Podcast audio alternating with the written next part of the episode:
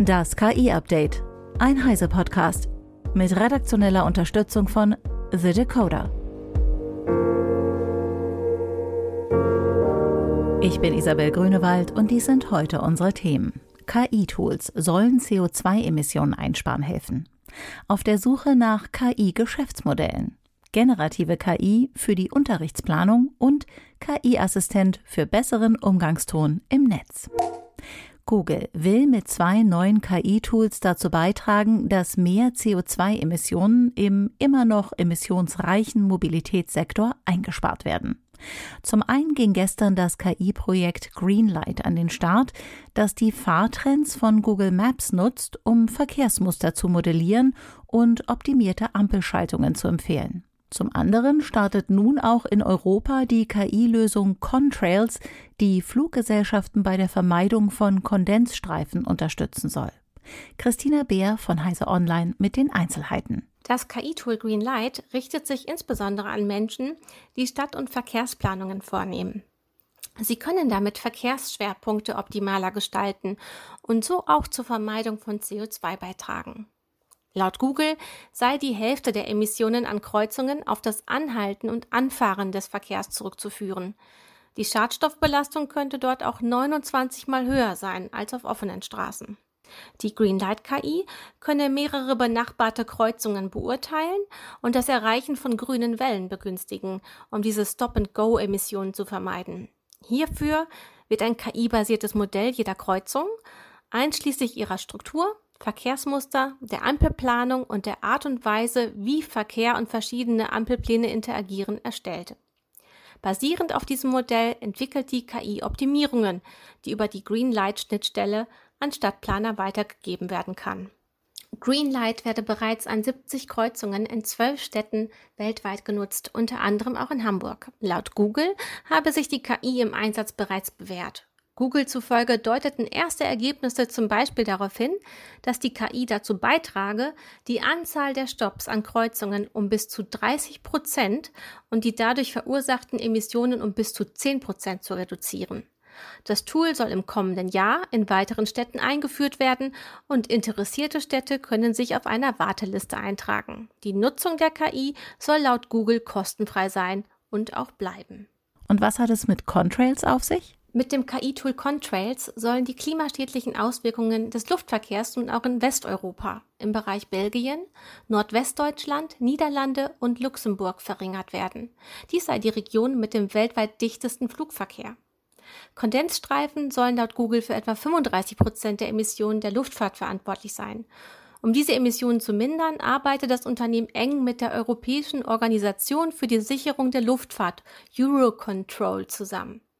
Im Ergebnis soll Eurocontrol Flugzeugen, die den besagten Luftraum durchfliegen, Informationen darüber geben, wie sie Kondensstreifen bei ihren Flügen vermeiden können. Contrails wurde zunächst von Google Research in Zusammenarbeit mit American Airlines und Breakthrough Energy entwickelt, um mithilfe künstlicher Intelligenz vorherzusagen, wo sich Kondensstreifen bilden und wie sie vermieden werden können. Erste Versuche hätten gezeigt, dass die durch den Luftverkehr verursachten Kondensstreifen um 54 Prozent reduziert werden konnten. Das klingt ja erstmal vielversprechend. Und das sind nicht die einzigen Tools dieser Art bei Google, richtig? Google versucht beispielsweise mit Hilfe seiner großen Datenschätze mehr Transparenz in Sachen CO2-Ausstoß für Verbraucherinnen und Verbraucher herzustellen. Es werden unter anderem Daten zu spritsparenden Mobilitätsrouten angeboten oder für Unternehmen, Städte und Gemeinden aussichtsreiche Solarenergiestandorte angezeigt. Wie Google gestern erklärte, entwickle man auch weiterhin Technologien, die nützliche Informationen und effektive Unterstützung bieten, damit Menschen, Städte und Organisationen nachhaltigere Entscheidungen treffen können. Dankeschön, Christina. Derzeit werden Millionen in die generative KI investiert, die wieder eingespielt werden wollen. Neue Berichte zeigen, dass dies nicht so einfach ist. Laut einer anonymen Quelle des Wall Street Journals hat Microsoft in den ersten Monaten des Jahres mehr als 20 US-Dollar pro Nutzer und Monat an die generative Code-KI GitHub Copilot verloren. Einige Nutzende sollen sogar bis zu 80 Dollar pro Monat gekostet haben. Microsoft nimmt 10 Dollar pro Monat. Grund ist der teure Betrieb der KI-Modelle, die den Code generieren. Die Anwendung ist bei Entwicklerinnen und Entwicklern beliebt und hat derzeit rund 1,5 Millionen Abonnenten. Microsoft versucht die Kosten generativer KI mit eigener Hardware sowie kleineren und effizienteren Modellen zu drücken. Auch andere Unternehmen wie Adobe oder Google stehen vor dieser Herausforderung. Adobe hat daher etwa Nutzungslimits und rechnet nach Verbrauch ab. Mehrere KI-Startups wollen Lehrkräfte in ihrer Unterrichtsplanung mit generativer KI unterstützen. Magic School AI aus den USA hat bereits über 150.000 Lehrerinnen erreicht. Während ChatGPT am Anfang vor allem Hausaufgaben schrieb, bieten Startups wie Magic School AI oder das deutsche Fite AI spezialisierte KI-Tools für Lehrkräfte, die auf ChatGPT aufbauen. Die Tools können beispielsweise Texte für verschiedene Lesestufen anpassen, Arbeitsblätter erstellen, Experimente generieren, Konzepte einfach erklären oder Fragen zu einem YouTube-Video erstellen. Max Schreiner von The Decoder erklärt. Magic School wippt damit gegen den Burnout amerikanischer Lehrkräfte ankämpfen zu wollen. Dort fehlen schätzungsweise 30.000 Lehrerinnen und Lehrer. Laut Umfragen geben dort über 80 Prozent an, stark überlastet zu sein. Seit dem Start vor etwa vier Monaten hat das Startup bereits 150.000 Nutzer gewonnen, darunter auch einige Betreiber von mehreren Schulen. Wie bei generativer KI üblich, warnen die Unternehmen vor den Fallstricken neuronaler Netze wie Falschaussagen oder Verzerrungen. Letztendlich müssen die Lehrkräfte entscheiden, was sie einsetzen wollen und was nicht, und ob es eine gute Idee ist, auf die Ratschläge von Chatbots im Umgang mit schwierigen Schülerinnen und Schülern zu hören, denn auch das ist ein vermarktetes Feature von Magic School. Vielen Dank, Max. Nicht nur bei Themen wie dem Krieg in der Ukraine und dem jüngsten Angriff auf Israel kann man sie leicht finden. Beleidigungen, Anfeindungen und Hasskommentare in den sozialen Medien und Kommentarspalten. Wie lässt sich der teilweise vergiftete Diskurs im Internet verbessern? Forscherinnen und Forscher der US-amerikanischen Brigham Young University und der Duke University wollen künstliche Intelligenz nutzen, um den Umgangston im Netz höflicher zu gestalten. Ihre Erkenntnisse haben sie in der Fachzeitschrift PNAS veröffentlicht.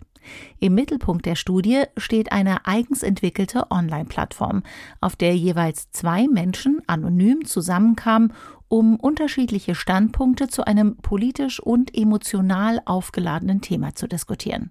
In diesem Fall ging es um den Waffenbesitz in den USA. Ein KI-Chatbot übernahm im Hintergrund die Rolle eines Moderators. Der auf dem Sprachmodell GPT-3 basierende KI-Assistent ist in der Lage, bereits kurz nach dem Eintippen eines Kommentars maßgeschneiderte Vorschläge zur Umformulierung zu geben, um die Antworten sprachlich höflicher oder freundlicher zu gestalten. Und das ohne deren Inhalt und die These zu verfälschen. Für jede Antwort hatten die Teilnehmenden die Möglichkeit, die Vorschläge der KI anzunehmen, abzulehnen oder noch einmal zu bearbeiten. Je öfter die Umformulierungen verwendet wurden, desto wahrscheinlicher war es, dass die Teilnehmenden sich besser verstanden fühlten, sagt der Informatikprofessor David Wingate, der an der Studie beteiligt war.